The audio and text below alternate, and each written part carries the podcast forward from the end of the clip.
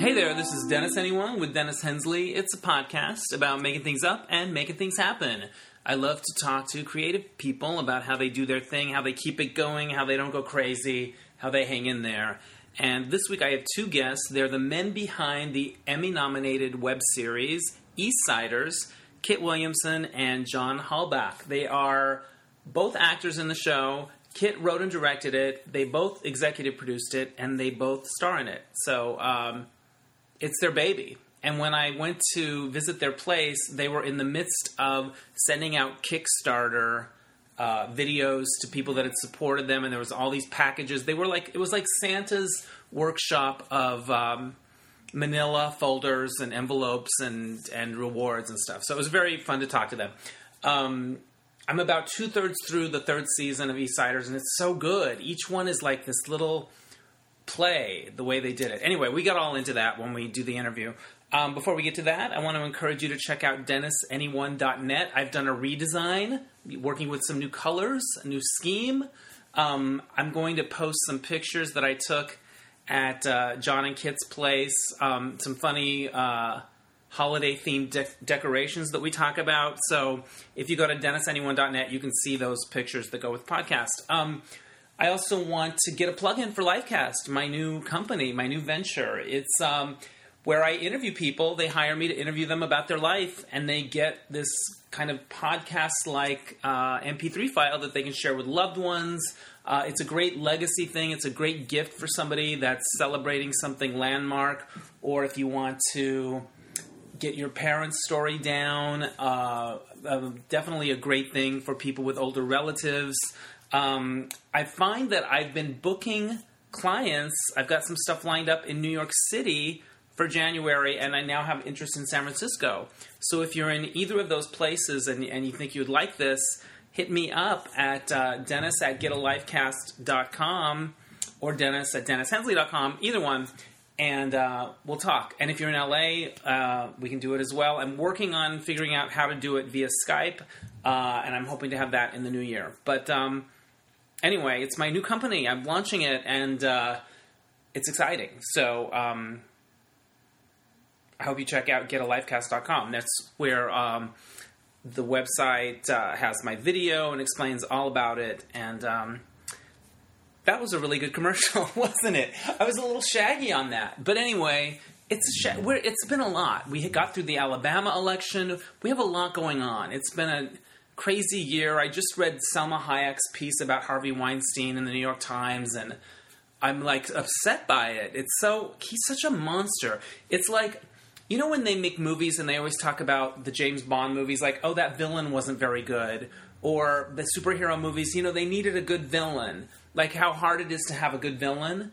Harvey Weinstein is the worst villain in the history of anything.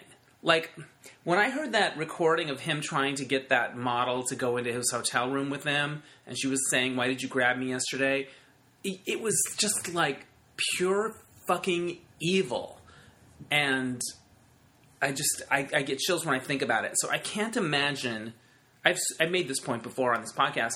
A lot of these actresses, I interviewed Salma Hayek, I interviewed Gwyneth Paltrow during that time, and imagining what that they were putting up with, what Salma Hayek had to go through to get Frida made, and then she ended up getting two Oscars for the uh, Miramax company. Man, I, gosh, I hope horrible things happen to Harvey Weinstein. I just, uh, and all of them, it's crazy. Russell Simmons now with that. I got to go to his house and interview him when I was producing this show called uh, Breakdown.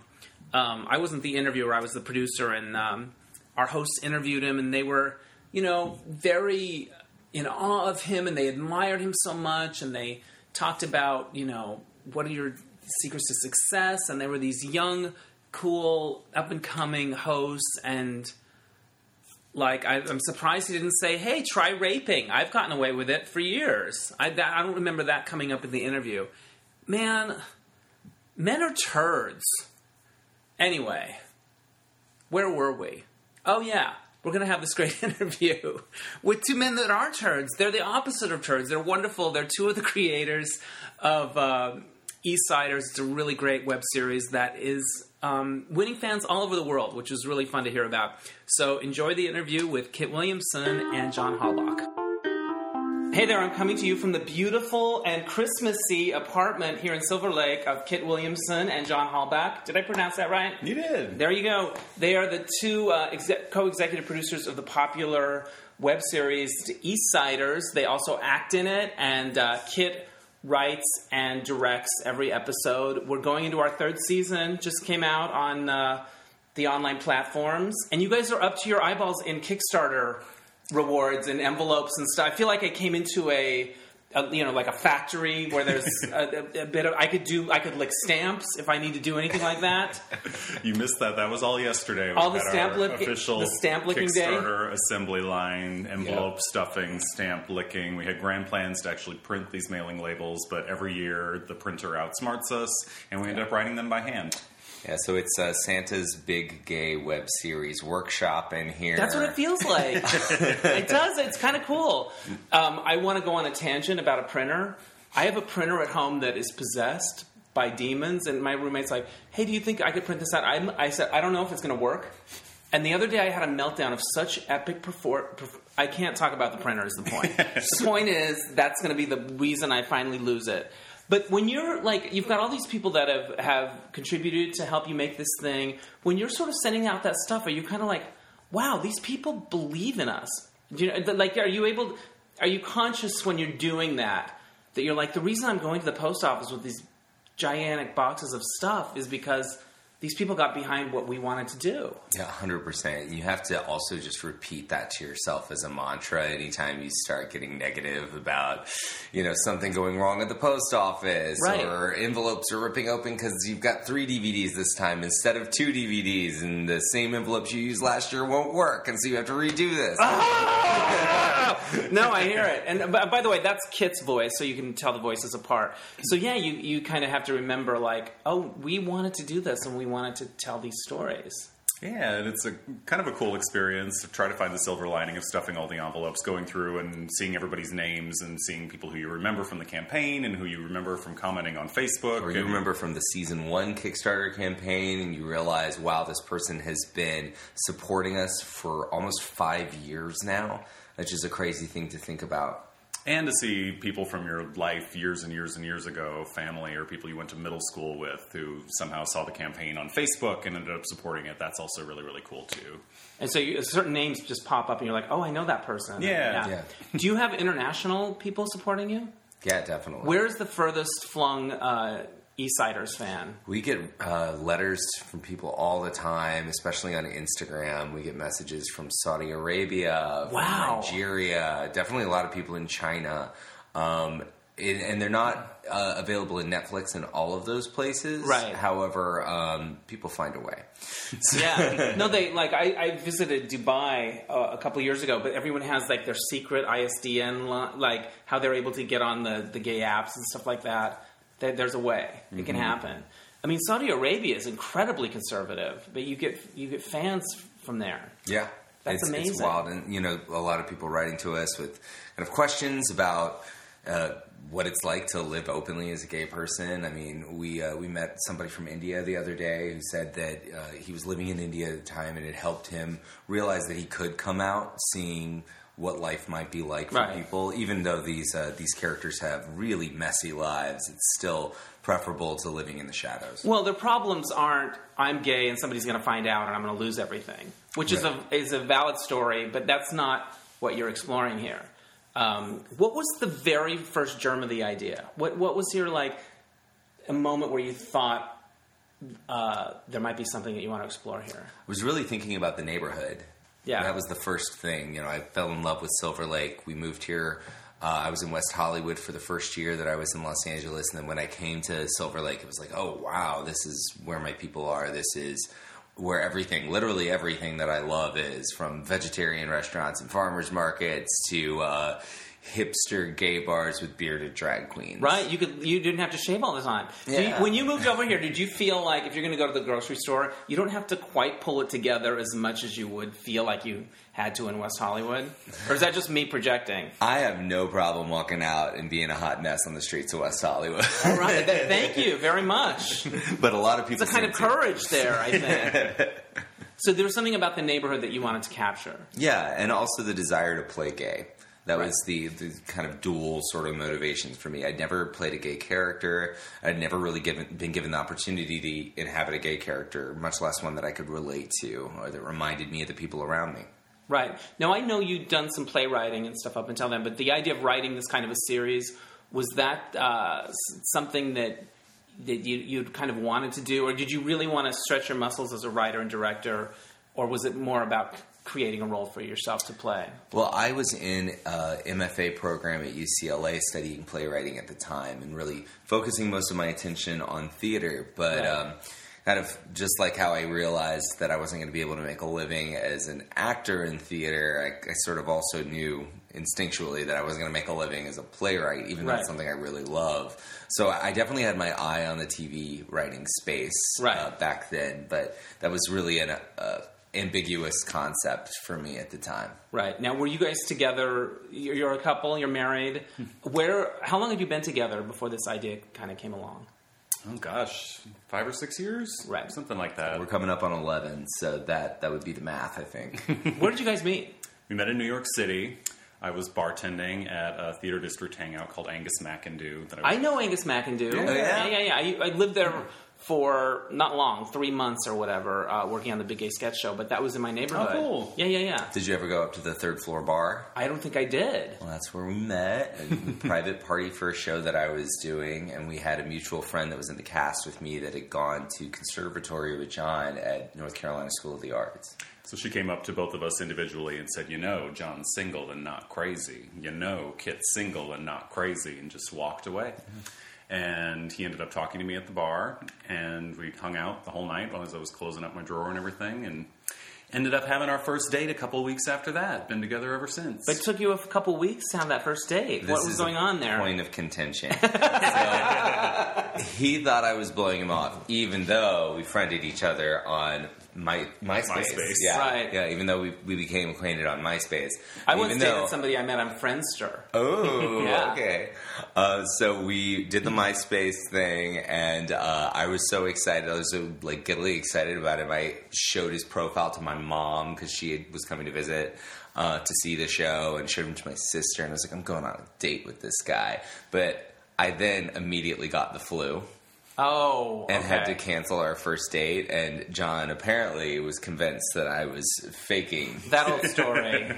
I had bought tickets to go see Bridget Everett at Ars Nova. It was going to be a cool first date. I was excited about it, and then I Ooh, was Bridget suspicious. Everett. That's cool and edgy. That's like in the know. Like you were really on the Bridget Everett train I was trying yeah. before she really blew up. And then I thought he was fake sick, but then it turned out he was real sick, and we ended up going on our eventual first date, which was also cool. We went to see the original cast of Spring Awakening, Yeah. I love that show so much. so we still had a great first date. And we Did still, you cry in the show? I actually think I did. Yeah. I cried.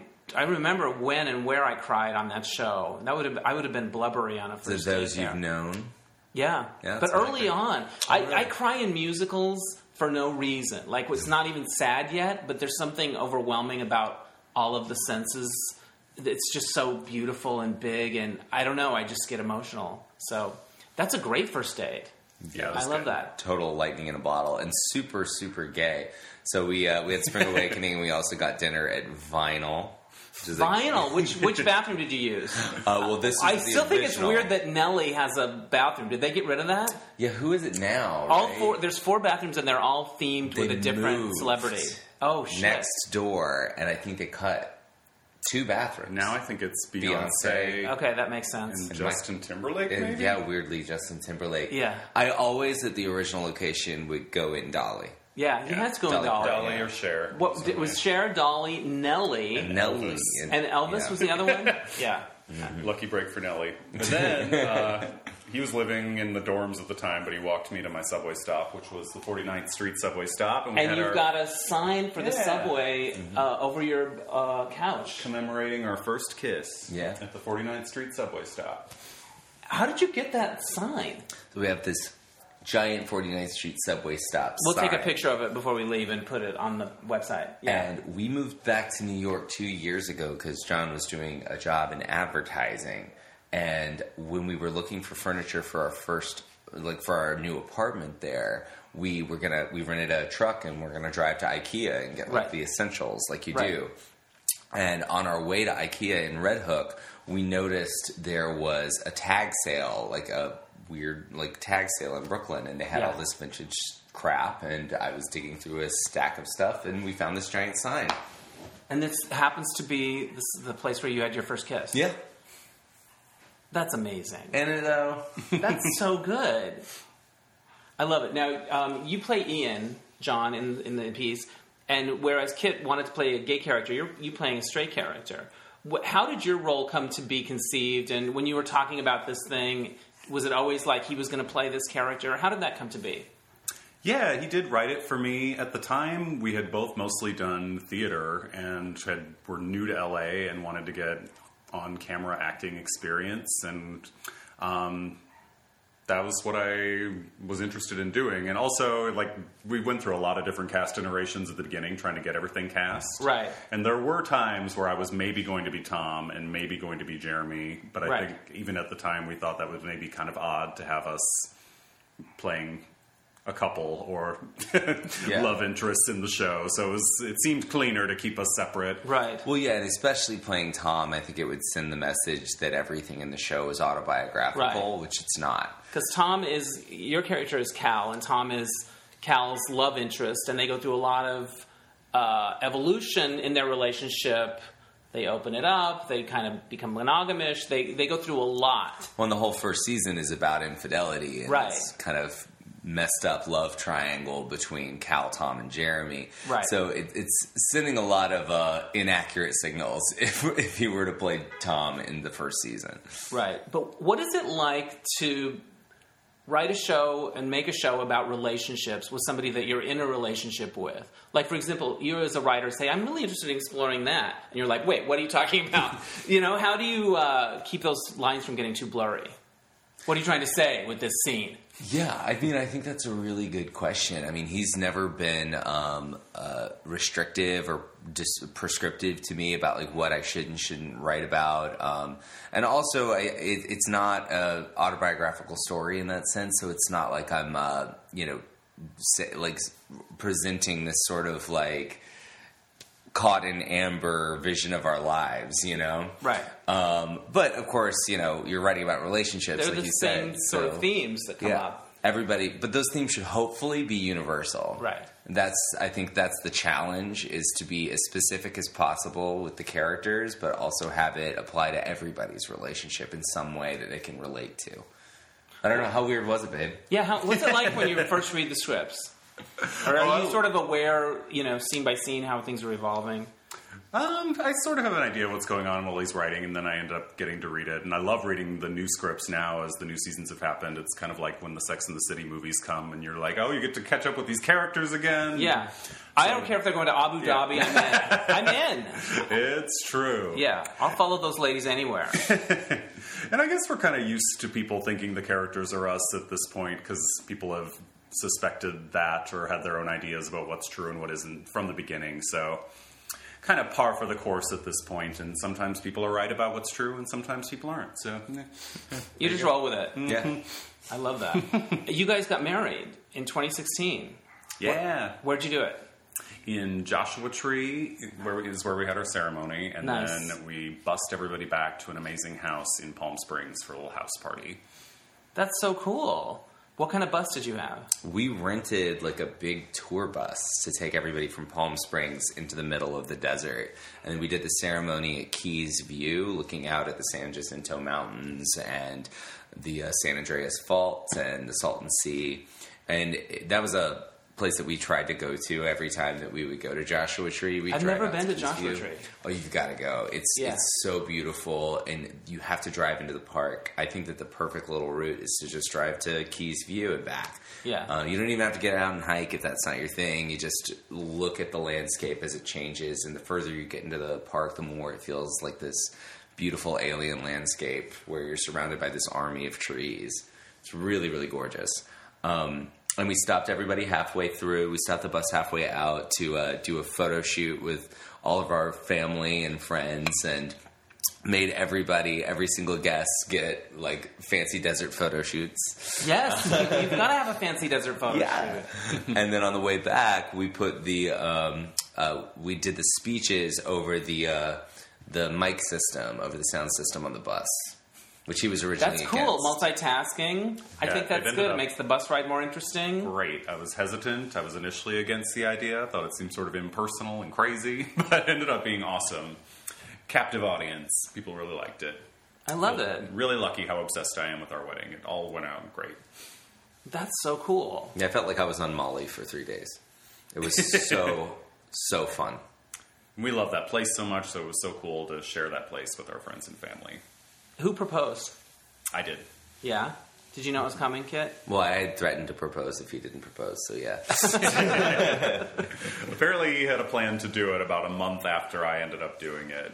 I did it when we had moved back to New York for the second time. Right. Um, I got there a couple of months before him and got the cat out there and got settled into our new place. And he had been going back and forth for a couple of months, and that was exhausting. And really wanted to make things official after we'd moved across the country together multiple times. I know. and so you did. Where did you propose at?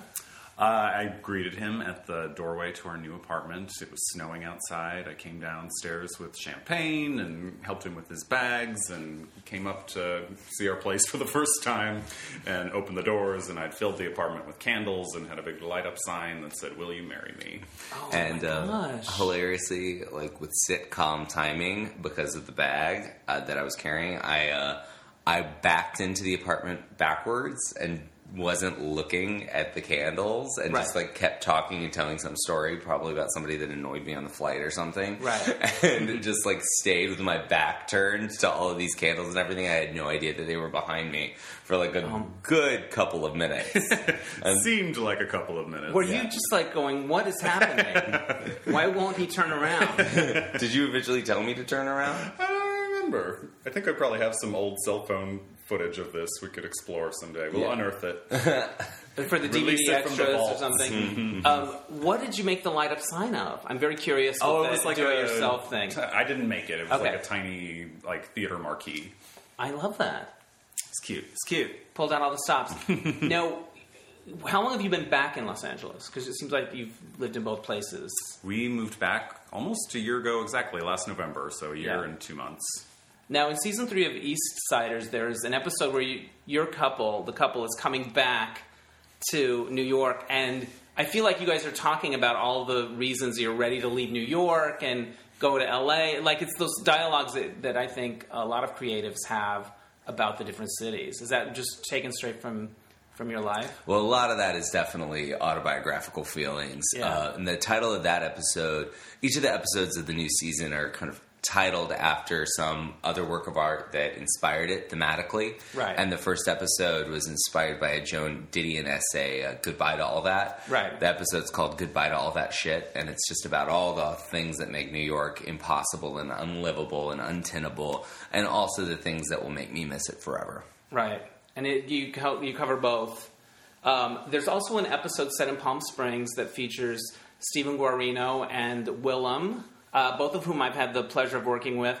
It's almost all them, and it's this amazing sort of Virginia Woolf esque relationship, two hander. Because structurally, it's different than what you've done before, where this is a little more like a Master of None thing, where it's kind of a self contained theme in an episode being explored. And I love the direction that you've taken that. Um, but talk to me about the inspiration for the Palm Springs episode with those two, because I feel like you really captured, uh, especially for Willem's character, like like his frustration with the type of gigs he's getting, and do I want to do this? And uh, it just felt really perfect for those two to play those those characters in that moment. Thank you. That one's called Priscilla, and it's kind of a little inspired uh, by Priscilla, Queen of the Desert. It opens with their convertible breaking down in the desert on the way to a drag gig in Cathedral City. Right. And uh, they get waylaid in Palm Springs, perhaps by design, and you'll have to watch it to figure out exactly why.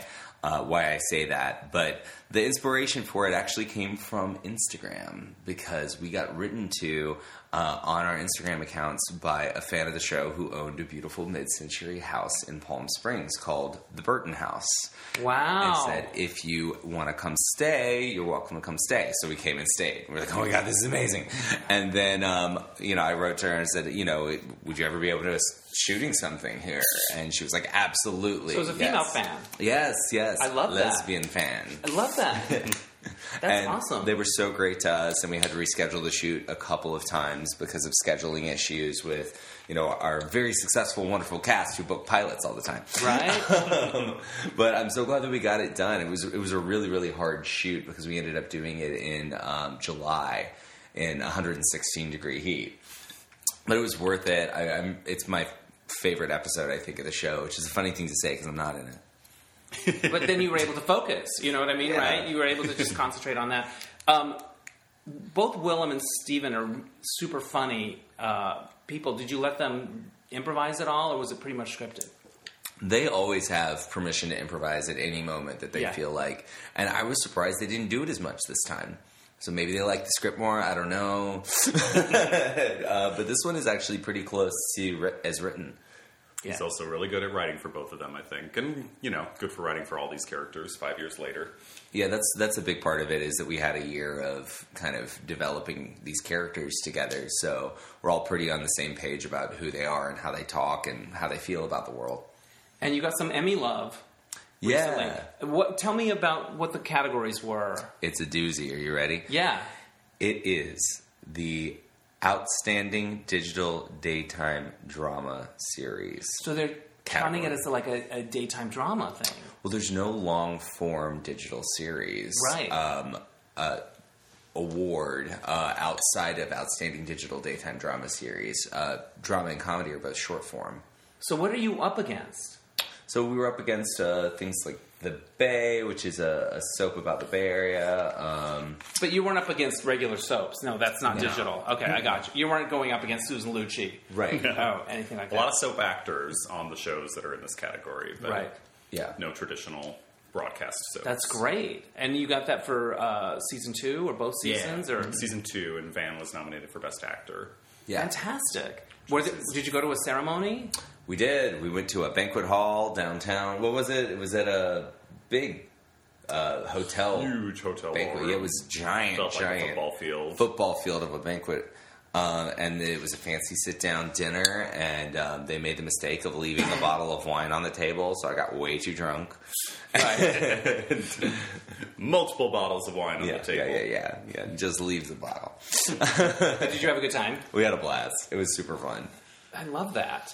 And who won the category? Did you Oh my god. did you guys The make Bay a sou- for The Bay sure. one. The Bay Yeah, one? yeah. You, did you throw anything or make a scene? No, or we didn't throw a thing. We were, very supportive Yeah. of the other people in these categories. I think it's really cool, actually, what the daytime community is doing. Yeah. uh, they're supporting the internet. They're they're supporting digital series, and they have been for a while too, with the indie series awards and and a few other um, sort of things. As as some soaps went daytime. Which one went daytime first?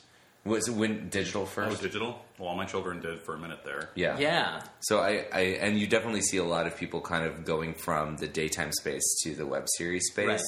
Um, so that's that's something that I think the fans of daytime television have been especially receptive to watching shows online. Yeah. Which it definitely was our first core audience. Were uh, fans of As the World Turns. The the first you know a couple months of the show, like they did a, a campaign before we even launched the first episode to get us to a thousand likes on Facebook, and like That's was huge. Super It's because supportive. one of your actors was on as a world. Is it Van? Yeah, Yeah. Van is this is Van his Hansis, who fourth plays. daytime Emmy nomination. That's awesome. Van plays the uh, character of Tom, who is your your primary love interest throughout the show. How did you come to cast him? I actually had a lot of trouble finding the right fit for Tom. uh, looking at different people in our lives. We got kind of hate crimed a little bit by one guy, I think, because he kind of signed on to do it and then kind of realized, like, got cold feet, I think, about playing gay. I was going to cast this straight actor that I knew. That happens sometimes. It happens a lot. I was, I was connected to a project once where a straight actor was cast and he was like all into it and all of it. And then it, as it got closer, he kind of freaked out.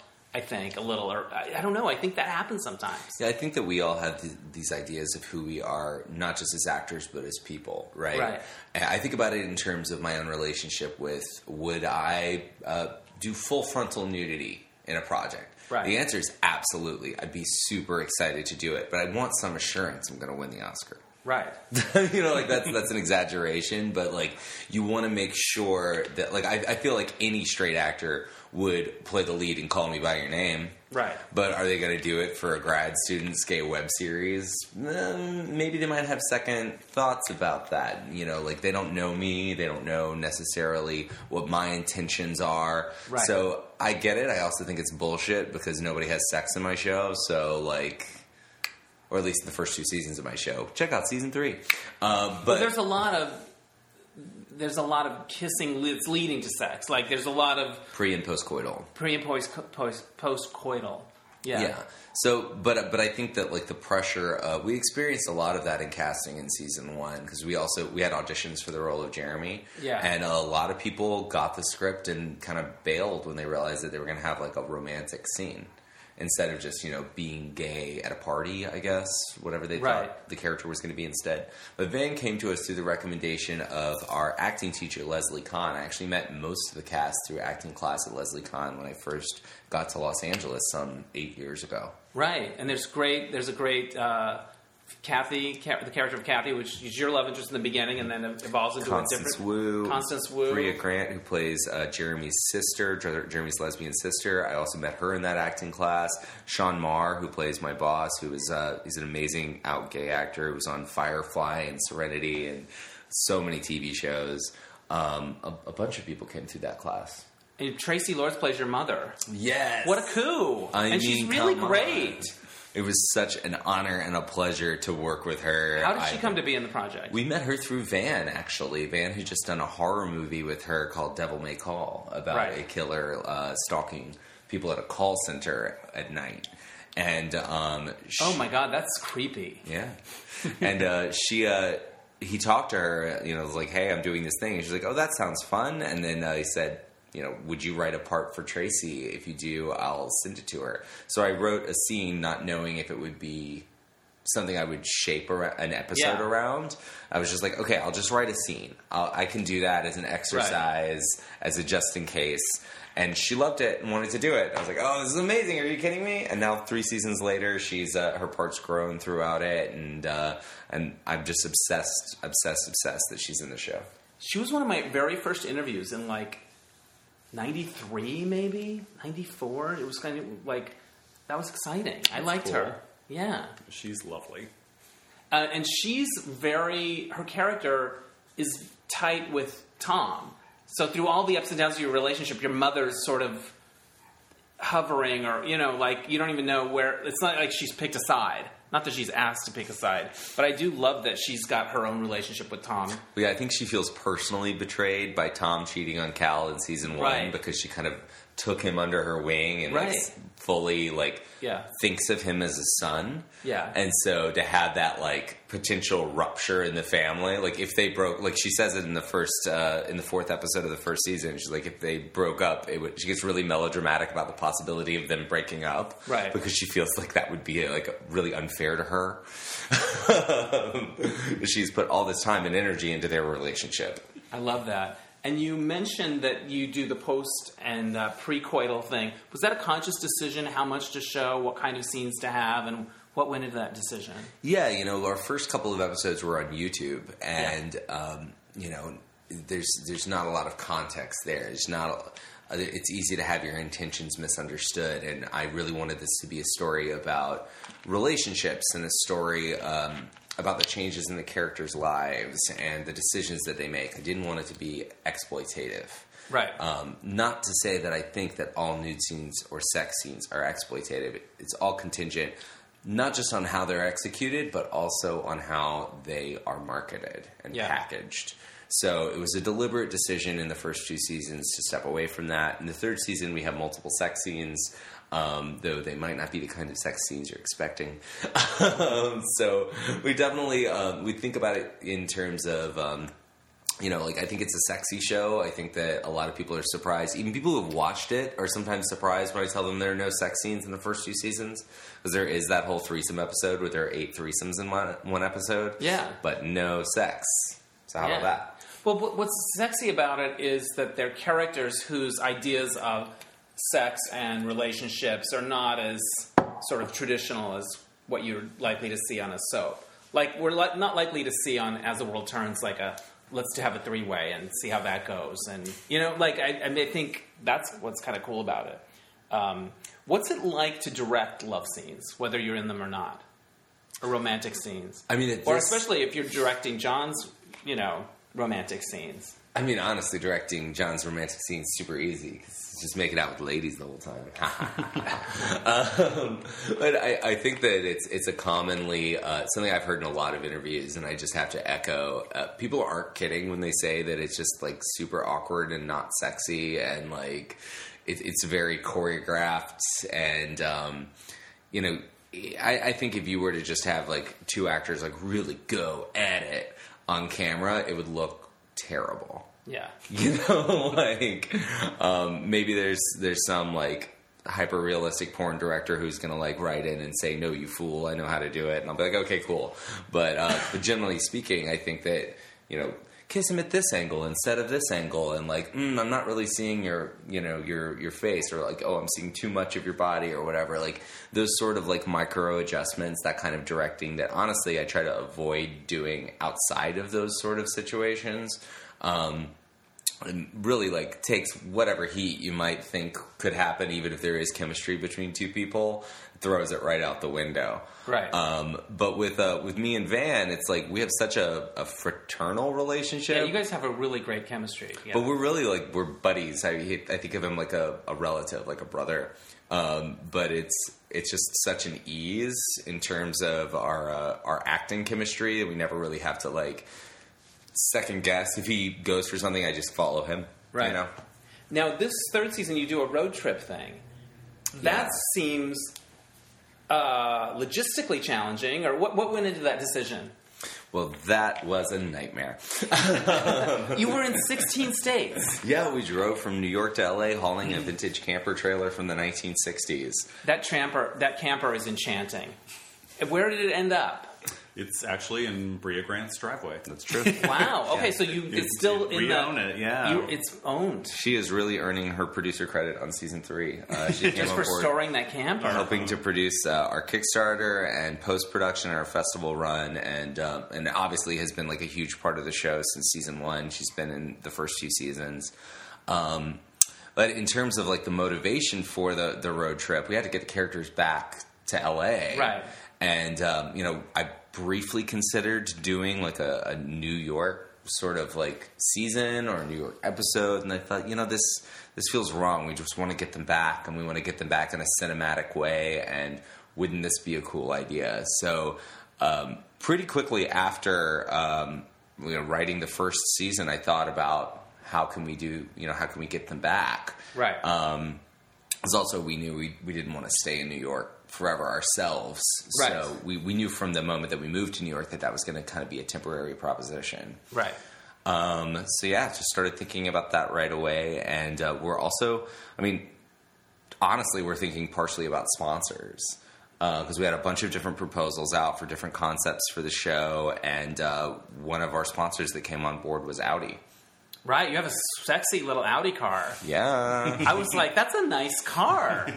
We don't still have that. we don't You still don't have still it. have it, but they give it to you for the We shoot. had it for the shoot. Which thank God they did, because our little Subaru Outback can haul that camper trailer, but it can haul it at 50 miles an hour. Right.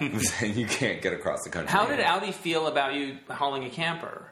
They were great. Okay, they cool. installed the trailer hitch for us, and um, I'll tell you that the Audi uh, Q5 has a uh, 5,500 uh, Uh, pound trailer capacity. So I want to give you I want to give you props for something. A lot of times when this car's a sponsor, you can tell when you watch the show because of the way they linger. I noticed that it was an Audi, but I never thought, "Oh, Audi gave them that car." Mm-hmm. So that's a that's you know because a lot of times you could feel like somebody one of the characters is like, "Yeah, and, and check out this horsepower." like, no, you know. So and we even compliment the car multiple times in the show. it But- never felt to me like a um, a uh, shout out. Thank you. I'm glad. I mean, because it, was really organic. I mean, the characters uh, are flat fucking broke at the beginning of the season, but Cal's mom has given them this car to drive across the country, Right. and have this road trip experience. Right. Um, in part because he's got to get all of his art from his failed art show back to LA with him.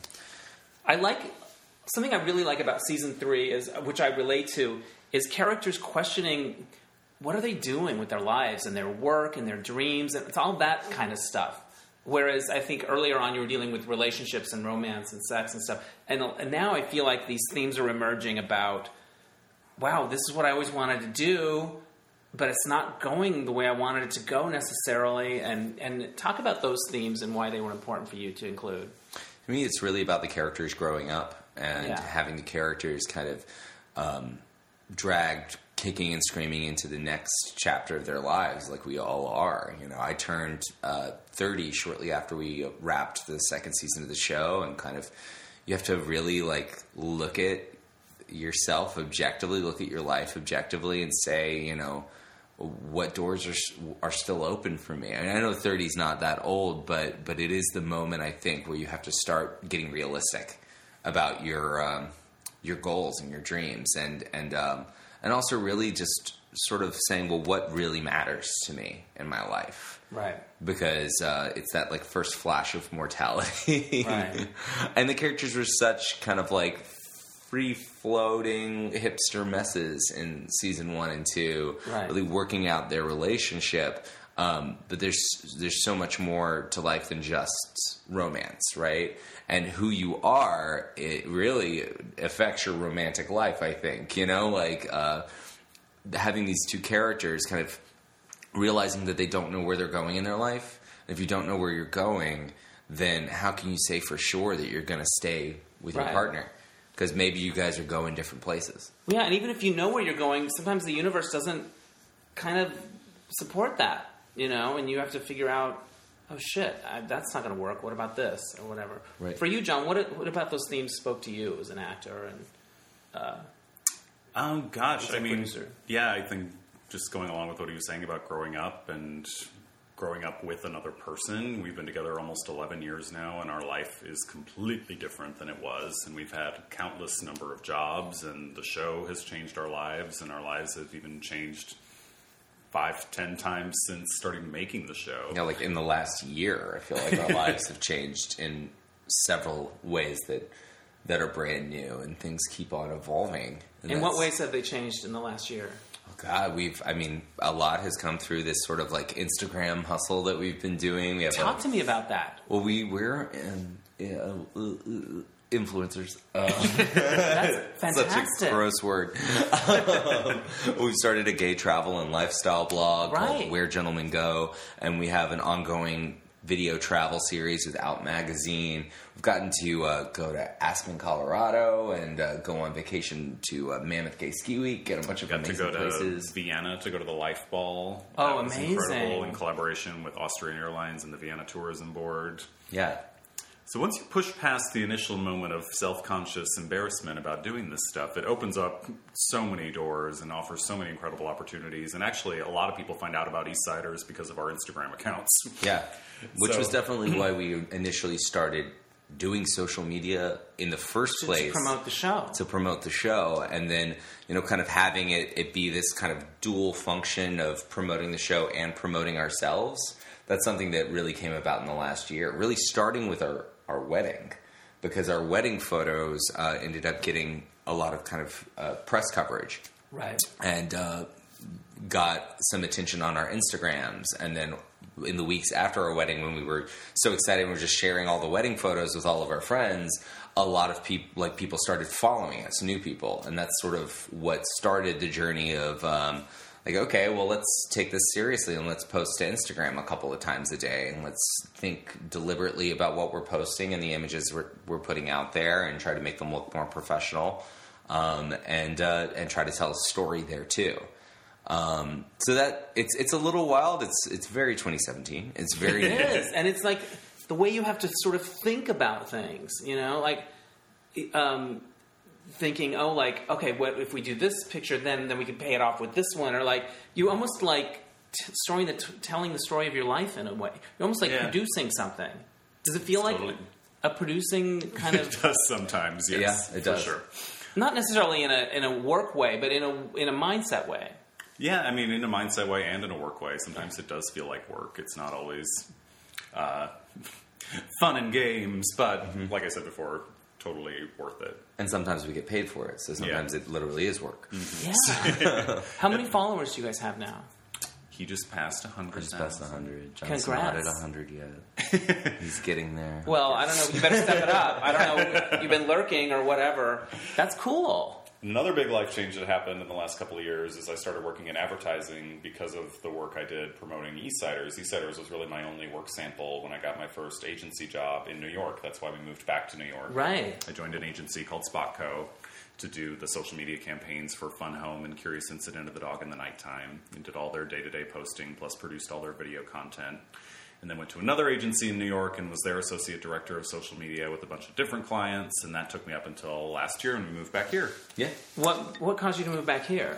Did, did you finish o- with New those York jobs? fatigue. Yeah. and all of my opportunities were out here. Like I sold a show to CBS last year that didn't end up getting made, but uh, was still a great opportunity and has opened a lot of doors for me in pitching other TV shows. That's fantastic. and all of that is out here. Uh, so that for my trajectory, it, it made the most sense to come out here, and for his trajectory, he can be in either place.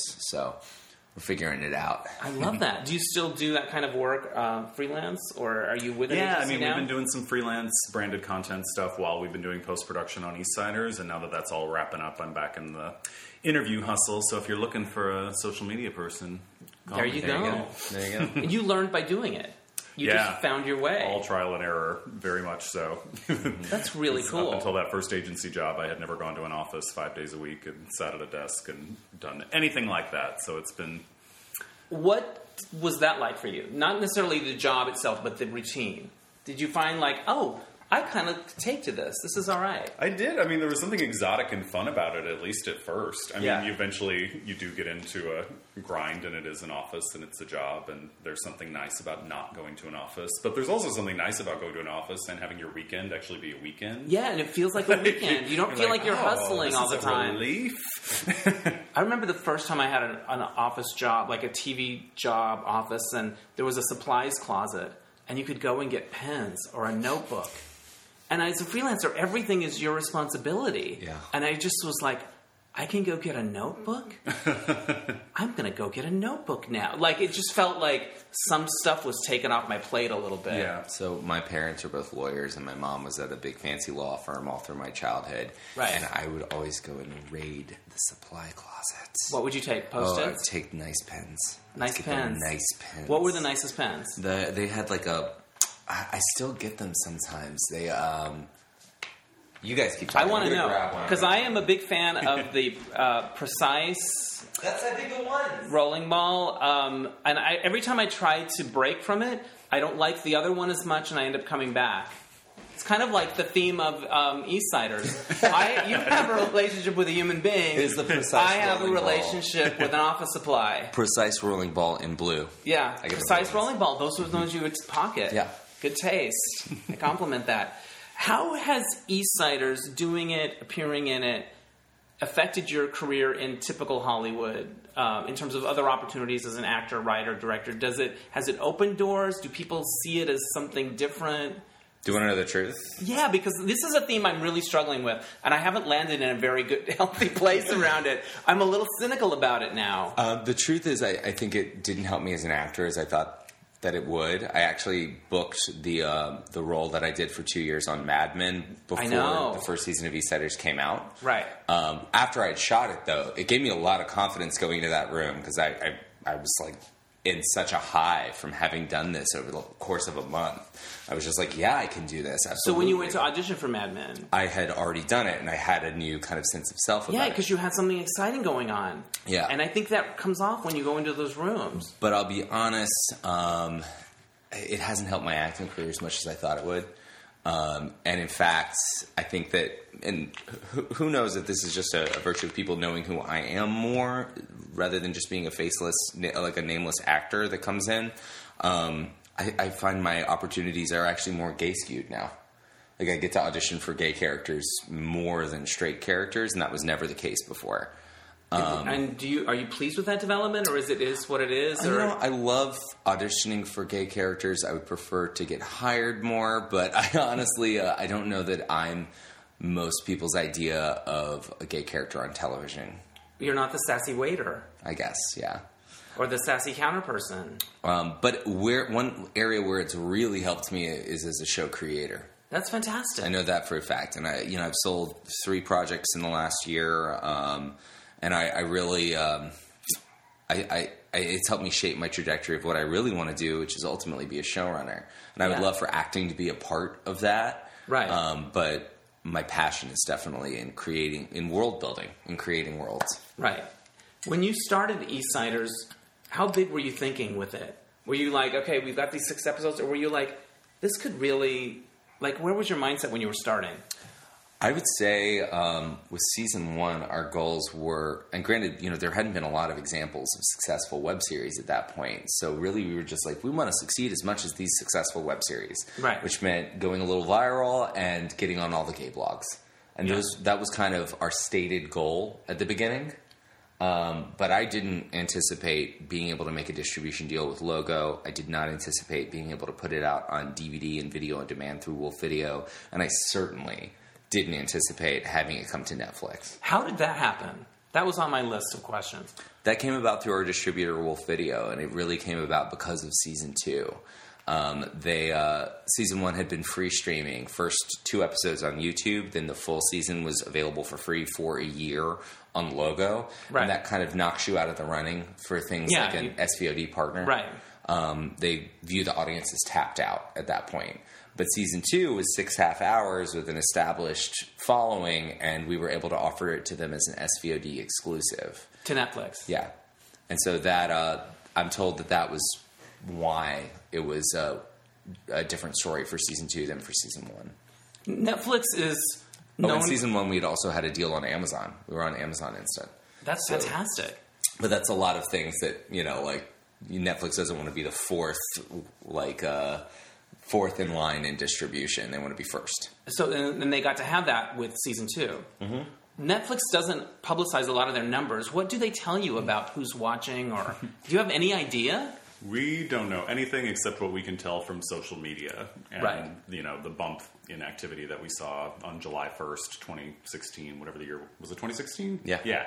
Um, when the minute it came out on Netflix, the Eastsiders Twitter, Facebook and Instagram just went crazy and messages from all around the world and all these different languages like we'd never seen anything like it in the history of making the show. It was really thrilling. That's fantastic. But they don't tell us anything. They don't release their metrics at all. But getting on Netflix, it is a huge thing because it's everywhere, and people look around and they're like, "Oh, I might like that show," and Yeah, Yeah. it's true. Like in hearing about uh, Riverdale having a successful first season on its actual network, but then coming to Netflix and then becoming a hit there, I'm like, even Riverdale needed to come to Netflix to become a hit. Right. Like, it's, It's just crazy. a place where people are open to finding something. Yeah. I love that. They're doing something right over there. And so now season three is starting on iTunes and stuff like that. And then is it? Yeah. and we don't know yet if it's going to go to Netflix. But we're or- hoping to be able to talk soon about SVOD partners for season three, but we're focusing right now on our iTunes and uh, VOD distribution. So it's it's out on iTunes now. Uh, for international folks, it's on Vimeo, Yeah. um, and worldwide, and it's also uh, coming out on DVD, which you can buy on Amazon. That's fantastic. Is Eastsiders like? Does it feel like your full time gigs? Does it, is it that? Because it seems from the outside like a ton of work and a ton of steps. And when you talk about doing things on the side, it seems like wow, they have time to do stuff on the side too. I'll be honest, when we do stuff on the side, it, it is like system overload. Yeah. Like we're in post, uh, we were in post and pre-production on videos at the same time while managing the rollout of Eastsiders, and it every day was like a wake up and go to war. Are we going to make it? Sort of like Right. intensity. And it does definitely feel like a full time job, and is a full time job, which is something we have to kind of struggle with and fight against because it doesn't pay. So we have to It does not pay like a full time job. we have to do other things to make money to live. Um, but And yes. that's the rub, isn't it? You know, it's kind of like I don't know. You, you can probably relate to this. I look back at my creative life and the things that felt, felt like the biggest things. I'm like, I didn't get anything for that, or I got nothing, or that. I don't know. It's really weird. Yeah, I mean, there's uh, actual currency and then there's artistic currency, right? Right. Like, and you really do have to decide what's valuable to you and uh, hedge a, a middle path between uh, being destitute and artistically fulfilled, and uh, And the know, other thing, and the other thing. I hear you. Like, there's a book that I read a couple years ago about it was it's called Learned Optimism, and it's about sort of mindset. And the basic premise is uh, optimistic people, uh, pessimistic people see the world the way it is. They're right, but they do worse than optimistic people in every measure. So, in other words, if you can, um, I don't know, if you can, the way you approach things, even if you're not uh, seeing it the way it is, is is uh, you do better. Anyway, one of the measures of of the of happiness that they found is engagement. And it's like sometimes I look back on things and I'm like, well, that didn't really lead to much, but you were engaged. You got to be engaged for 2 years. And like to get up and make your show, you probably felt like this is it. Mm-hmm. You know, this is how I want to live, right? Joe Biden had a really good quote on the View. That's the name of this podcast. by the way. We just named the episode. we were watching it this morning. I mean, I love Joe Biden so much. Put him on the view, and my head's going to explode. Uh, what did he said? The three keys to happiness, or the three main ingredients Yes. to happiness. You have to have something to do something to look forward to. and someone to love. That's beautiful. It really was. Even though he was telling it to Meghan. And he was telling it to Meghan. You know, she was the middle person. she needed to hear it. She needed She to, did maybe need she to needed hear to hear it. it too. no, it was actually really kind of touching. It made me like her a little bit more than I have in the past because she kind of broke down talking about her dad, and uh, he has the same kind of cancer that Joe Biden's son Yeah. did. Um, and I didn't know this, but apparently Joe Biden and John McCain have had a decades long close, close friendship. That doesn't surprise me at all. I remember, oh my gosh, when when McCain's diagnosis came out, and I, re- I was driving to a meeting, and Lindsey Graham talked about it on the air, and I just fell apart. Who knew I was that invested in Lindsey Graham and John McCain's? John McCain is definitely one of those people who's getting a little bit of a historical rewrite. Um, Yeah. Along with George Bush, Right. because we see how horrible things are now, and, and it makes us look back with rose-colored, a, a rose-colored rear view mirror. Yeah. thinking about you know, isn't it cute how George Bush paints puppies, but also wasn't it cute how much he fought against our right to exist? Um, you know, like uh, never forgive, never forget. I will never Right. forgive either of those motherfuckers. But I will say, even I have some nostalgia about that era. Well, we're like that rally where McCain shut down that person that was he's an Arab or whatever, and he like shut her down, and I'm like, that would never happen today. Never, Um, never. I know. and that that is what's that that is I guess what I'm I'm having some appreciation for in 2017 Yeah. is the civility that people used to have. And you know, I'll, I'll be honest. I'm a I'm a part of moving things away from civility because I found it very frustrating that we could have such civil discourse and be best friends after when we're talking about whether or not I get rights. Yeah. You know, like it, it that's a bitter pill to say Yeah. like, oh well, no, it's just ideas. No, actually, it's not just No. You know, Yeah, it it, affects my impacts tax people's returns. lives and our tax returns. And I don't want to hear about baby steps. yeah, come on. Fuck that. But at the same time, um, there, we've got to we've got to rem- think back to some of those things and find find a road back to some form of civility. Right. I grew up in the area where Jeff Flake is from. So while I'd never be a, a Republican, like when he stands up to somebody, I'm like, that's my, those are my people, my stock, you know? That Northern Arizona Mormon stock. He's sending a check to Doug Jones or whatever. Well, in truth, we do it on both sides. Yeah. you know, like uh, not not everything. I'm not saying you know hashtag both sides or whatever. I, like I, I'm obviously about as liberal as they come, but coming from Mississippi, I don't have the luxury of um, cutting all the Trump supporters out of my life. Yeah, you, you've I got don't. some. That's that's a lot of my family. Yeah. you know, and, uh, and How do you manage it?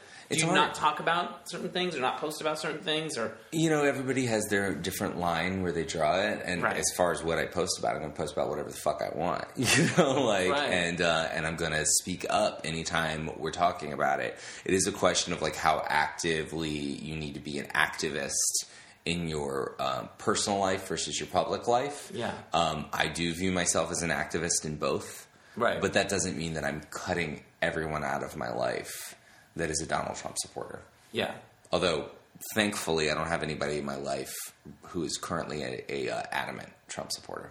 They're all a little. uh, They're all a little. They're all on the spectrum. They're all a little Undercover. aware. Well, but also they're all a little aware. I think of Yeah. how fucked up this is, Yeah. and we're able to have those middle ground conversations where they concede some. yeah. You know, they, they can see the logic of what I'm saying. I think even most Trump supporters, if Trump were to show up as your Uber driver, you'd be like, oh, this isn't going to go well. He's going to make this about himself, and I'm going to pay a price for it. But when you look back on making um, Eastsiders, your experiences so far, what are the moments that you remember sharing together that were really meaningful or special, or where you're looking at something together? Or I guess every single every time we've wrapped a season, getting to that last day right, has been a very like euphoric, thrilling, crazy. Uh, feels like we just ran a marathon, dodged a bullet, jumped through so many flaming hoops. Like every time we've gotten to that finish line together, that's been really incredible. Yeah, that's what sticks out the most to me too. That and the fun and excitement of planning it when we start it. You know, the kind of brainstorming. oh, what if we did this? Or what if we got a trailer? Mm-hmm. yeah. But those campers are not easy to shoot in, I would think. No, that was really hard. They're very. Remember how cute we thought that would be? well, my original plan was that we uh, were going to maybe find a soundstage in Idaho and take the trailer apart, and then that just didn't. Yeah, and like use it like an actual, um, uh, you know, like an actual soundstage, like Yeah. a set. Um, but that just didn't prove to be realistic, both on our mostly on our time frame. Yeah. Um, and uh, I have to say, uh, I while we were shooting, I was in a constant state of, oh my god, this trailer stuff doesn't look like how I envisioned it. This trailer stuff isn't what I wanted it to be. And then looking at the finished product, I'm like, actually, it's great how claustrophobic this is That's and how what it is. in their face. Because outside of the trailer, it's always these beautiful big vistas and super expansive. Yeah. But you know, we're we're telling kind of two stories at the same time thematically. One, what it means to be just like mashed up as close to another person as you can get, and the other to be out in the open air with limitless possibilities. Wow. You shot at Mount Rushmore too. We did. Was that sneaky? Did you have to be sneaky, or did you Yes, we did. did you get permits when these 16 states that you were in? Cut this part out. Okay. No comment. I do not recall. I've never been to Mount Rushmore, It's fun, actually. but I want to go. And you know, all it is is those faces on those rocks. But I want to go. I would go there. And the whole museum is all about how it was designed as a tourist trap to get people to South Dakota and Yes. all, all the people who died making Mount Rushmore a bunch of faces. But Really? A lot of people died? Yeah, But people like making the, the Yeah, you well, always any- hear on the bridges that like All the 20 people died on this full of skeletons. yeah Uh, yeah, just pour some cement Yeah. over them. Um, yeah get that instagram shot you know how many people died on that nose But bl- the Black Hills are gorgeous. Yeah. Where uh, Mount Rushmore is, and the Badlands, which are just right outside of the Black Hills, are even more stunning. Um, so I, I say the reason it is great to go see Mount Rushmore is that that part of the country is stunning. I love it And there's you just driving through it. You how can- big of a crew did you guys take on the road There were six of us, including, including Cass. us. Yeah. Yeah. so it was the two of Two us cars. and Van Hansis and Yeah. Lincoln Lewis, our DP, and Yeah. a sound guy, and then another guy. Mm-hmm. I also feel like Eastsider tell, Eastsiders tells an interesting hair story. There's some awesome hair going on by you, Some not by awesome Van. There's like, oh, he's doing this side thing this year. Interesting. That's very. Um, and I also love how you sort of make fun of LA hipster. Uh, making a I don't know you, what you're going to turn the van into something You're cute going to turn into a microbrewery. in Echo Park, microbrewery and all of that stuff. And now Echo Park is the new Silver Lake. It's all true. of that stuff. Fully. Well, actually, now I feel like it's gone even like further Yeah. out, and you're like looking at like Glassell Park and Yeah. Frogtown. Yeah, all the, the you know, it's got to keep moving. Uh, John, as a producer, what are the things that you love doing as a producer, and what are the things where you're like, oh, I wish I didn't have to do this part?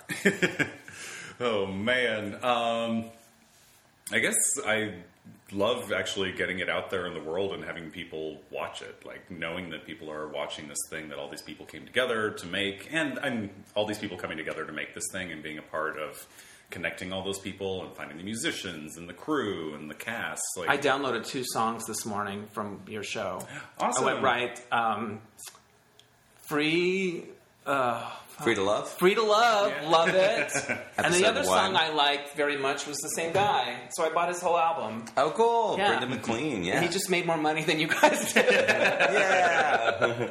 no, yeah. So the the music is great and stuff. getting all those people together to make the thing is thrilling and then that's also the horrible part about it too because navigating so many people's schedules and so many people's situations and circumstances and uh, demands is also incredibly difficult um, yeah the every single like i said before every single time we've made this thing i felt like we have gotten away with something That it all came together. that it all came together, that. Yeah. everyone was able to be there, that every, all the locations came through, that all, everything worked out. It's always been a LA miracle. Well, I've al- watching it. Uh, you see it evolve as a viewer, like with the acting, with the writing, every, and the, the shots. Do you have you felt that as you were going along, like growing as a as a artist? Oh, for sure. I mean, I was in school when I did the first season, and Yeah. seeing uh, season two is, I think, such a huge leap from season one. And season three, we were able to, I, I think, do another leap. Yeah. So um, the only thing standing in our way from another huge leap is uh, having a real budget to work with. Right. Uh, but I've learned so much every single time, and, and also uh, learned better and better how to work with a limited budget. Yeah. What do you wish you had known at the beginning that you know now? Or is it is it the kind of stuff that you got to learn by doing it, and you? There's a, a bunch of. I mean, lately my mantra has been "trust no bitch" from Orange Is the New Black. Um, just uh, a lot of people will kind of come into your life. Um, this I'm going to be very negative for a second, and I'll try to find a way to dig myself. You're on the right podcast. a lot of people come into your life creati- creatively, like really gung ho, demanding that you give them responsibilities and demanding that you rely on them. And then the second that you are fully reliant on them, will start acting um, put upon and uh, unreliable, and in many cases in our lives, hold you fully hostage when they have you by the balls. We've had this with music licensing contracts multiple times. We've tried to learn that lesson, but then you graduate to a new echelon where you're working with one of the larger publishing houses and you think that they're going to be reputable and they're going to be honorable, like honor their word, but then they wait until you're in sound mix and they literally cut your testicles off and double your rate. And you're like, oh wow. And I can't say who I'm talking about. You know, but we've experienced that with a bunch of different areas of the show. In season one, we dealt with the exact same situation with somebody's agent. where Yeah. we had it in writing that we had a rate worked out for their music, and then their agent was like, "I just want to check things over and review things, and just don't worry, I'm not scary." and then we were in sound mix, and they doubled our rate, and I'm like, "Oh wow!" So trust no bitch, really just like get everything in writing right out of the gate, get it signed, you know, like uh, take, uh, and I've learned that on a couple of other projects too, like get it all done at the very, very outset, at the very beginning, because you don't actually know uh, who you're dealing with. Right. And it's kind of like you want to say, well, next time we do it, we're only going to deal with the cool people. But you don't know who's going to be a nightmare until you're in it. Right. It's There's no way to know, really. That- That's the biggest lesson, I think, is that also the person who's not a nightmare at all can suddenly become a nightmare because of shit that's going on in their life. right. You know, like things of that nature. Just uh, when you have to work with this many people and you Yeah. have to rely on this many people and you don't have the budget to just like snap your fingers and replace them Yeah. at the drop, you know, like the, uh, we don't have the benefit of saying like, mm, I don't like the work you're doing right now. You're gone. Yeah. You know, like once you've paid, like in our world, once we've paid a deposit to somebody, we really need to stick it out because we don't really have that money to move around. Right. Um, so that's that's part of the miracle of how it's literally been Yeah. a miracle that the show has been made each season. Yeah. 'Cause I would say each season there were at least one or two motherfuckers who like held it hostage for a minute. Yeah. Well, and the big lesson too that we're still trying to learn every single day is that ultimately it probably is going to work out and it's going to be okay. There's been so many days throughout this process where we've been like, all hands on deck, the sky is falling, oh my Right. god, the end is near, this is it, we're all gonna die. And that was never true. But it didn't matter because in that moment it still felt like all those things were true and there have been so many days with cardiac arrest, uh, being afraid that all was lost, and so that's something that I continue to try to learn is that it's probably it's probably going to be okay. Did you ever get chased out of a location? I, I I've had that happen on short films and stuff that I've done where it's like, oh yeah, the cops are coming, we got to get the shot and then run. We did have one incident Yeah, where uh, a producer in season two had left. Um, we had not permitted a, lo- a location. yeah, it happens. um, and it, it was uh, a big ticket. We're shooting the whole episode in this one location. Location, oh shit! and uh, It was the day after a day where we did have a permit. Right. for uh, for Echo Park, which cost us upwards of two thousand dollars. Um, And then our producer, who sent out the call sheet for the next day, left the permit people on the email that got the call sheet for the next day that we Oh, didn't shit. have a permit. and we showed They're up. like, at, these people are still shooting. we showed up at eight a.m. Uh, to find the cops waiting for us, Oh my god! and um, as our crew and. Uh, a bunch of talent was arriving, and also this was a day where we had like I want to say thirty extras, and it was just like an oh my god, what what are we gonna do?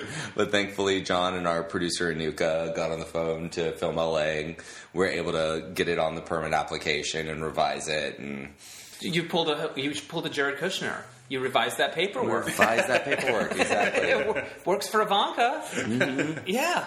Well, I'm glad that, that didn't they didn't shut you down. Oh, That's thank scary. God. Yeah. yeah, that was another. Everything is lost. Oh wait, it's fine. Talk to me, kid, about working on Mad Men. You did a, a number of episodes. Yeah, I did ten episodes over the last two seasons. What did you think when you put on the period clothes? I mean, I loved it. So Did you feel so cool in them? Well, I always got kind of nerd clothes because my Right. character was not like the slickest. But every time I would go into a costume fitting, the designer uh, Janie Bryant, who is just, of course, anybody who knows literally anything about costume designers knows how incredible she is. I would buy. She inspired some clothes at Banana Republic, and I bought. A, I was like, I'm just going to try on one thing, and I ended up buying a whole suit, and I kind of lost my mind. she also bizarrely just did the new Pennywise the Clown in It. I did not know that. It's true. Pennywise was sensational I know, totally like what a cool way to and fashion forward. That was Yeah. very fashion forward Pennywise. Yeah, Okay. come on, Pennywise. Uh, but every time I would go into a costume fitting, they would just have rack after rack of vintage clothes in exactly my size, like fitted to my body. It was like going shopping at the vintage store of your dreams.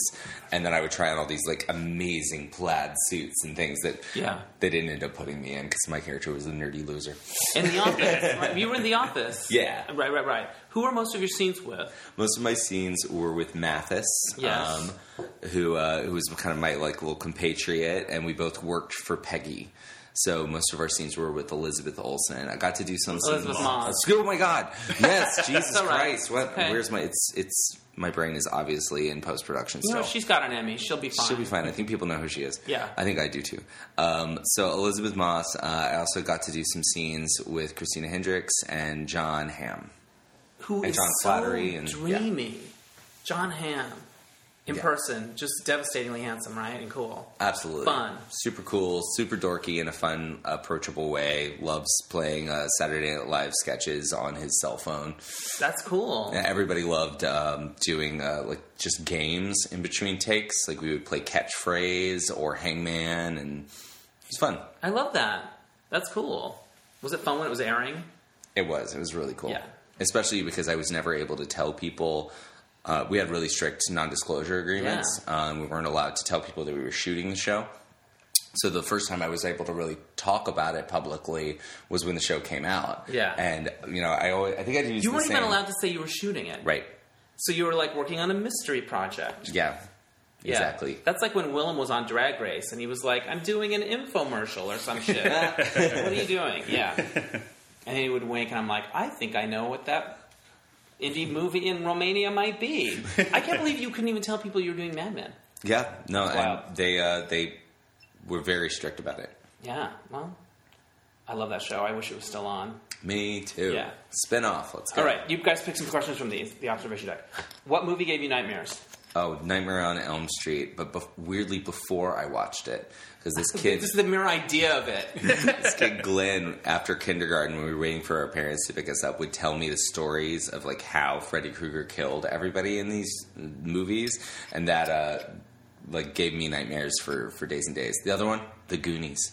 I was afraid I would see a skeleton. Yeah, the Goonies aren't good enough. What about you, John? I remember a handful of TV movies that really freaked me out. Yeah. Specifically, I know my name is Steven.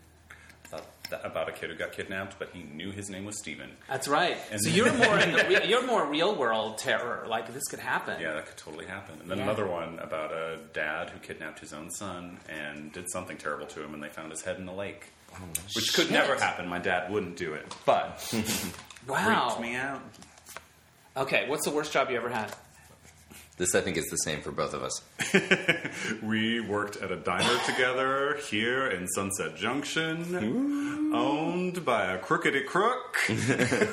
Wow. the worst.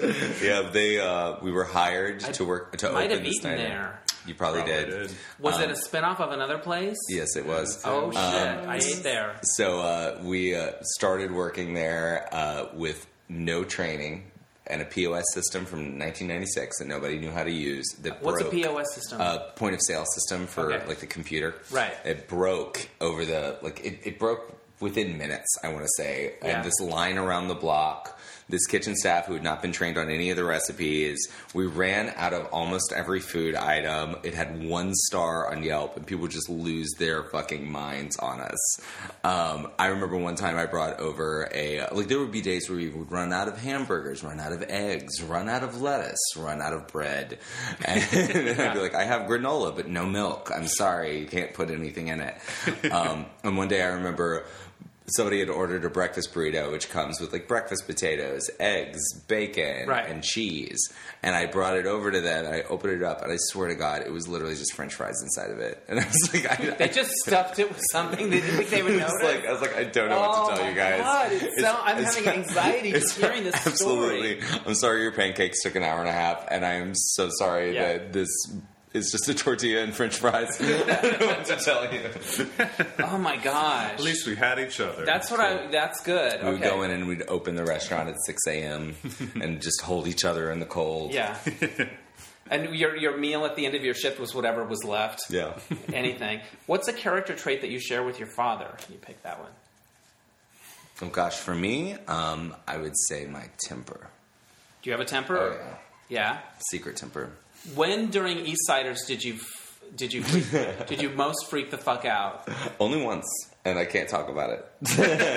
but let's just say I dressed somebody down at a gas station in Nevada, and uh, Oh, ended- who hasn't? just like delivered a Dixie Carter monologue where I thought I was going to make this little piece of shit cry. Wow. It ended with me yelling, "If you have a problem with that, I'll see you in court. Otherwise, get in the car." anyway, There you go. what were you thinking at the time? Oh, at that time, I was I was there for it. Yeah. Roll the camera. Let's get this. We're all kit now. Yeah. that's amazing. All right. If you had to change careers tomorrow, what would you pursue? Ooh. Oh, maybe a non-profit, a think tank. Uh, think tank. I'll Think world- tanks make sound amazing. You just show up and think.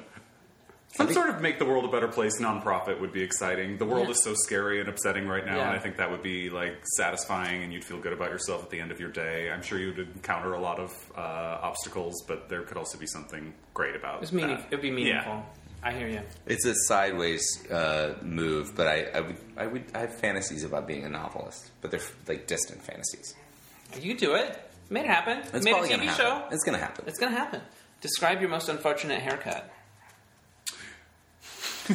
I had every single color of the rainbow in college. Really, you were that guy. I was that guy. It started because I did a play and I had to have a blonde mohawk, and then I, because I was Dionysus in a very punk rock version of right. the Bacchae, where we Ta- did we had a vision. Butoh theater movement. Yeah. Okay, and I, I had a staff, and I learned how to do staff tricks. What's a Um, staff? Like a staff? Like a stick? bow staff. Oh, cool. Yeah. Um, but my so I went from blonde mohawk to blonde all over to Agent Orange, like Kate Winslet in Eternal Sunshine of the Spotless Mind. Right. And that has to be the worst hair I've ever had. That's cool. John, did you ever know him when he had a different hair color? Briefly, some blonde. Okay. But uh, we were mostly not in the same state at that time, so I had to. You weathered I it. had to experience that blonde Yeah. via Facebook. I had and kind of like this Instagram. like piss blonde hair color for this movie retake that I did where I played a stinky prostitute. What movie did you play a stinky prostitute in? Retake. Oh, fun. With Tuc Watkins. Nice. I love it. Okay, what job were you the most excited to learn you got? Mad Men. Yeah. uh, Tartuffe on Broadway. My first acting job was a Broadway yes. show. That was your first acting job was My a Broadway first show. acting job, and I was like, I did it. It's gonna be only up from here. sailing. I guess Wow. probably, if I'm being honest, I was most excited about my first acting job, which was also a Broadway show. Was it um, the Eric Bogosian one? Yeah, I but read like that. that. like moment of like, oh my god, we did it. We're not we're not gonna have to struggle. Did you guys know each other at the time? No, Oh, wow. I'm much older. He's older. much older. Um, yeah, we didn't meet till years later, and they were very different seasons. But So how did you audition for a Broadway show? Uh, you were you were studying acting. You were yeah, well, it. it was right after I graduated. I went to North Carolina School of the Arts, and they take you up to New York. And now they do New York and LA agent showcases. At the time, Right. they did not want to go to LA, but um, so we just did ours in New York, and I got an agent out of that, and he got me this audition. And within the first couple of weeks of being in New York, I booked this job. wow, that must have been thrilling. It was. It, I couldn't believe it. Who was in it with you? Anyone we'd know? Bryce Dallas Howard, Yes. T.R. Knight. Fuck yeah. um, Henry Goodman and Brian Bedford and J. Smith Cameron and Kathryn Meisle. so you you both done Broadway. Yeah. What's your favorite memory of being on Broadway, both of you? Oh gosh. Um, I would say my, my favorite memory of being on Broadway was actually uh, getting to meet John. That's pretty good. You got a tough, tough, tough story to follow. you're like one time Bryce Dallas Howard brought in some donut holes, and you're like, what? I would say having my family there, having my mom and my grandma and my sister, like the whole thing felt like Christmas. It felt like it was Christmas for four months, and that's how long the run was. Every single day was amazing. Um, yeah, And and, Tartuffe is. Uh, we did it in college. It's kind of like verse, or it's yeah rhymed couplets. yeah, yeah, Oh, yeah. mhm. That's your thing. That's your jam. that was my thing. I have done that play a bizarre amount of times. And I'm not really acting so much anymore, but I could see myself being in Tartuffe five more times before. yeah, exactly. If you need a Tartuffe person, there you go. I love on- that. Let's put on a show, kids. When it was over, were you like, ugh, what now? yes, for sure. It was terrifying when it was over. Though I guess I thought, no, now I'll just get another Broadway show. Yeah, And then eventually I didn't get another Broadway show. shit, man, it happens. What was the first album, CD, cassette, or MP3 you ever bought? The first one that I bought is embarrassing, so I'll, I'll tell you the first. Okay, the first one I bought. That's the whole was point. the Mega Man movie soundtrack. Oh wow. Yeah, that's the first one I bought with like my own hard-earned Yeah. money. I don't even remember Mega Man as a movie. but my first tape in my car driving around was uh, Tiffany. Damn right. I think we're alone now. Mm-hmm. Could have been. hmm And my first CD was Fleetwood Mac Rumours. Good taste there. There you go. I like that. I think my first tape was Paula Abdul, Forever Your Girl. Damn straight it was. She was Forever My Girl. hit after hit after hit after hit. is forever your girl. It's true. Yeah. The best. We got to meet her at a Life Ball kickoff event in New York a couple of years ago, and she was lovely. She's everything you want her to be. It's true. Thank God. I would have been upset. That would have been a real bummer. Do you Paul was know all great. the words to the rap part of Cold Hearted Snake? I wish I did, largely only- because of Coco Montrese's lip sync. no, I only know take it, take another, another look into his eyes, and you only see mm-hmm. the other parts. I don't quite know. I fake. Anyways, okay, this is a random question. Someone in your life has disappeared. What TV detective would you hire to solve the case? I've got Angela Lansbury. Angela Lansbury for John. um, Are you go- are you the murder she wrote, John? Um, kind of by proxy. My best friend Alexis is obsessed with it, and a lot of people I love are obsessed with it. People So- get hooked. There's a musical of it. Our friend Phillip Taratula is involved in some way. In some, it's called Bloody Bloody Angela Lansbury. It's a musical Amazing. murder she wrote that's, trying to come to New York. That'd be my pick. I'm gonna go with that as well. Actually. Yeah. Okay. Why not? What's something that you can't believe you physically hurt yourself doing? This one's for you, John. Uh, I guess you're referencing the great soldier dislo- soldier shoulder dislocation. I dislocated both of my shoulders at the gym doing military overhead press like nine years ago. It was pretty much we hadn't been dating all that long, but Kit had to come and rescue me and Did you re- do it both at once? They both, Both at went out at once. once. Little T Rex arms. had to go to the emergency room. It was a whole thing. Now, your character in Eastsiders does CrossFit. That's true. I got into CrossFit this year because of a Groupon. Oh yeah, nice. We What- had a what box box do deal. you go to? What box? Is it called what box? Yeah, well, it's a box, right? It's a CrossFit box. I guess so. What box? We talk about the WODs. Okay, The workout of the day. yeah. Yeah, the WODs. yeah, yeah, yeah. The WODs used to be super misogynistic. Really? Yeah, they were all uh, women's names back in the day. And like, yeah, I'm gonna crush Anna today. Yeah. I'm gonna destroy Anna. But they've rebranded. But they could also be lovingly. I'm gonna, I'm gonna commit Yeah. to Heather. I'm gonna commit to Heather so hard. Not necessarily. They've rebranded. Yeah, They've yeah, done yeah, a lot I of got rebranding. All right. I get it though. I get why Oh people are yeah, into it. we did CrossFit last year a lot, and I, we really liked it. You get results, man. And the thing is, it's a nightmare, but then it's over. Yeah. Yeah. Anyways, what article of clothes? Oh, yes, stop the presses. I did CrossFit. The last time I did CrossFit, there was an actor in there that I recognized from the Toxic video. The Aussie, Martin Henderson, was in my CrossFit thing. That's good. Exciting. It's so good. And we talked afterwards. Like, I'm, yeah, I'm an actor. And I'm like, oh, fuck, that's the guy from Toxic. anyway, what article of clothing or accessory have you gotten the most comments on? Hmm. Hmm, wedding ring. There you go. Let's see it. Boom. They're so simple and beautiful. Thank you. What went into the choice? We just wanted simple platinum bands. We didn't want to be too fancy about it. Yeah. Got it from a real nice company. We went to Boston to pick them up. Mm-hmm. Bo- why Boston? That's what the company was. Okay. What's the company called? I don't know. I love it. Road trip. Okay. what is the company called? What's it called? Oh no. Oh think no. of it. Yeah. We'll think of it. We'll tell you. What teacher did you dislike the most? What Teacher. Yeah. Oh, teacher. I think it's a t-shirt. Yeah. Um, God, I've had so many teachers that I hated. Uh, I've I've left every program that I've ever been in, just like lighting a match and throwing it behind me at the gas station. So That's amazing. Really? Yes. Even like you went to grad school at UCLA, right? Was lighting you're lighting a match. Yeah. Wow. Uh, or you could pick a teacher that you loved. oh, teacher teacher, that I I loved. Oh, You could do either. I just- Jack Driscoll at Interlochen Arts Academy was the most nurturing, amazing teacher that I've ever, ever had. Uh, he was the he, uh, kind of he was in the uh, creative writing faculty and inspired me to come move over along with Anne Marie Oomen, who's the head of the program. Inspired me to come move over from the acting program to the writing program. There you go. Saw something. Yeah. Nurtured. That's awesome. And my high school theater teacher was incredible. Shelley Potter and her best friend Mary Sue Eighty would assist on a lot of the shows, and she was one of my best friends and by far my favorite teacher. And I loved her so much. And the shows we did were incredible. And the people who came out of my high school who are still working actors today, there's a ridiculous amount of us. Where did you go to high school? Apple Valley. Apple Valley, Minnesota. Wow. And who, like, are there people that we would know?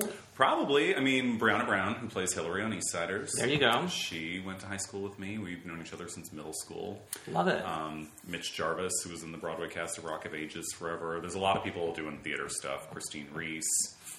From your high school. Mm-hmm. That's amazing. It was great. I feel so, so lucky to have ended up there. Just a public school program. Real lucky. What's the character trait you have in common with your mother? My anxiety. Yeah, you think? Oh yeah. My love of Christmas decorations. Aww. You love Christmas? I do. There's some cute Christmas in here. Thank you. John is really serious about Christmas. Uh, he's really serious about these uh, little gremlins called Annalees. These little elves that um, are all over our apartment. There are thousands hidden in different You, places. they just turn up, uh, you know, in la- on Labor Day. You're still finding them. Mm-hmm. What? Why do you love them? I love them because when I was a kid, my grandma went on a trip and Yeah. she bought some and brought them back to Iowa slash Minnesota, and I loved them, but we couldn't get them anywhere. And I tried to make my own out of felt, and that had various levels of you know not success. And every Christmas, I'd go to like run to the department store, like, oh, this year, does This year they're gonna get 'em. Does Dayton's have them this year? Oh my gosh, they're weird. they're so weird. And there they're ever- they're like these critters. So, That's a nativity scene It critter. sure What is. animal are they? they're mice. They're mice. well, but they're merged with this elf. That's uh, this is the original like face, right? Elves are wow. Okay, I'm taking a picture of this and putting it on. And it's my, been uh, a good uh, friend test barometer throughout my life. My high school girlfriend, now best friend Alexis, when we met, one of the first things we discovered about each other was that we both had these and loved these. And we're like, oh my god, you know about these things? Yes, let's be best friends forever. How many do you have? I think I counted the other day when I was on my, the phone with my mom, and I we have like 18 in this room. Right Wow. now, And but she that- was like, there's- "No, you don't." And I was like, "We do. I, I'm looking." Do at they them still right make now. them, or are these like eBay They things? still make them. Oh, they make them. You can get them at uh, Dillard's. Actually, I was I had a thrill the other day. Annalee follows me on Instagram. Annalee, there you go. Annalee herself. That's what they're called. Couldn't believe it. What are they actually called? Annalee Elves. Annalee Els. She followed you on Instagram. Mm-hmm. You must have just. Did you post about these? I didn't. I think I just liked some of their pictures. They have a very small Instagram presence. I, maybe no one's liked their pictures in a long time. Yeah. But I, I'd be glad to post. I'll post. Yeah. Exactly. Spread the word. Yeah. Next next season of uh, the Eastsiders, there's a whole episode about They these. are in season one. yeah, there you you can see him in season one. There you go. when Tom and Cal are having. I think You can see a Mrs. Claus, and I think you can see two festive raccoons with Yeah. masks stealing Santa's sleigh. I love it. All right. Tell people how they can watch season three of Eastsiders. Season three is available right now on iTunes, Vudu, Google Play, and internationally on Vimeo. You can also buy it on DVD on Amazon and other retailers. And you can follow it on Instagram at Eastsiders TV. Same for Twitter, and then Eastsiders the series on Facebook. Um, have you started thinking about a season four? Is it? Does it depend? Where are you guys at with that? Definitely have thought about it. I mean, it's a never say never situation because we love doing the show. It's just, you know, the hurdle is getting that initial financing together, getting the time to write it, and making sure that we do it at a time when the cast is available because everybody's working more and more now. Like, Constance Wu is on Fresh Off the Boat and Crazy Rich Asians. Stephen Guarino is on Undying up here. Willam is Willam.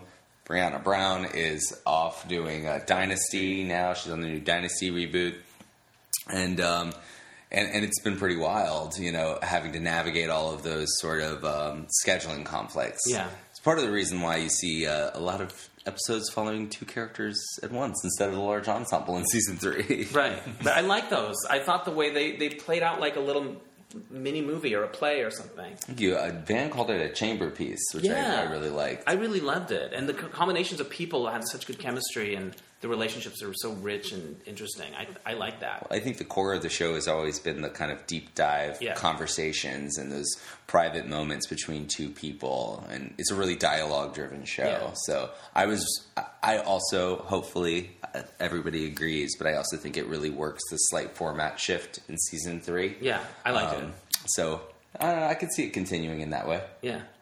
What are the things that people have said to you, either via email or whatever, that mean a lot?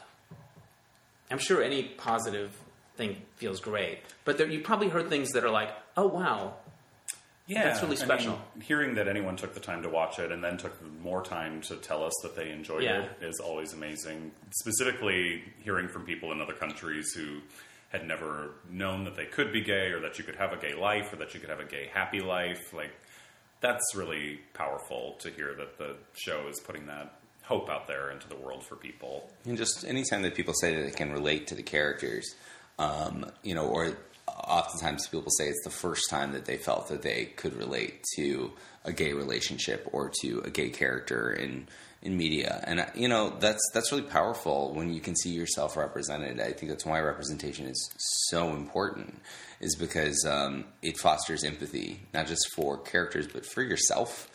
You start to uh, to like you know care about yourself a little bit more if characters you care about can falter and uh, put themselves back together you start to think well maybe i can do that too I think that's really wonderful. That empathy for yourself thing. It's never really occurred to me that way. Like, if you can see yourself in something else and you can let them off the hook a little bit, maybe you can let yourself off the hook a little bit. yeah This is a wide open question, but uh, it'll it'll be the final one. What has it meant to you, Eastsiders? God, I mean, it's it's meant the world. It's been it's taken us on a completely different trajectory and course in our lives that we didn't anticipate.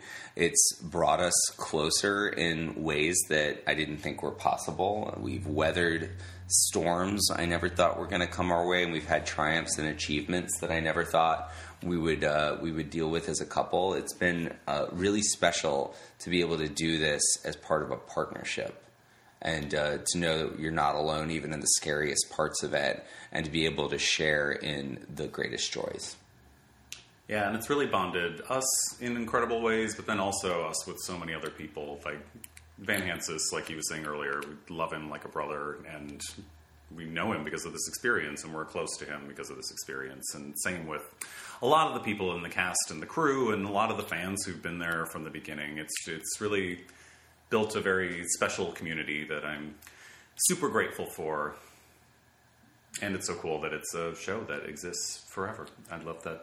you know, it's having come from theater where it's so ephemeral and you work so hard trying to make a play that maybe 100 people will see in a basement in New York. It's so cool that this is actually a thing that exists as a time capsule of this time in our lives and of all these people's hard work and creativity. when i don't mean to give uh, too much gravitas or weight to the show or to what we're doing I, you know our goals aren't outsized i don't think i'm um, anyway i'm going to stop uh, excusing what i'm about to say and i'm just going to say it that i think that there's something really literary and exciting and historical about being able to see a gay couple evolve over five years that's kind of re- new in our recent history. We don't have a lot of examples of that. We have little one-offs. We have little sparks where we can say like, "Oh yeah, that was a gay story." Well, it seems like they're either the couple that was never meant to be together, and it's hot and fast and it's over, or they're perfect and they never fight and they always get along and they're they're they're they've got each other. The one the one that's somewhere in the middle that weather things and you know that seems kind of new and you see them over a period of time. And having so few long-form storytelling opportunities, Right. You know, so like, what do we have? We have in terms of episodic television, we have Queer as Folk, we have the L Word, we have Looking Now. Is that it? Like, what other gay TV shows are we really talking about that that lasted years that were able to see characters evolve over seasons? You know, like that. That to me is is something that that's a little rare still, and uh, we're seeing that change with series regulars on straight focus shows or on shows that aren't about sexual orientation and and that's not core to what they're about. But it, it's a it's part of a, a pretty recent movement in history towards including LGBT like narratives in a greater storytelling tradition, and I'm excited to be a part of that. Love it. Great note to end on. This has been a lot of fun. You Yeah. guys, it's, it's inspiring what you've created. So you should feel Thank really good about it. so. Everybody go check out season three. And if you haven't seen one and two, you can watch it on Netflix. Thanks again to Kit and John. Check out Eastsiders. Uh, season three just went up, and you can binge the other two seasons on Netflix. All right, so this happened. Um, my friend Jeb Havens, who you probably heard on this podcast before, um, he hosted his second Escape Jam on Sunday, and Jeb's, Jeb is a uh, a games consultant, a games designer, and this is like a um, Sunday where people come and they get divided into teams, and then they create their own escape rooms, and then they try each other's escape rooms. I'm sure I talked about it before the last time he did it. Anyway, he did his second one on Sunday, and it was totally fun. I was assisting him. I just kind of observed.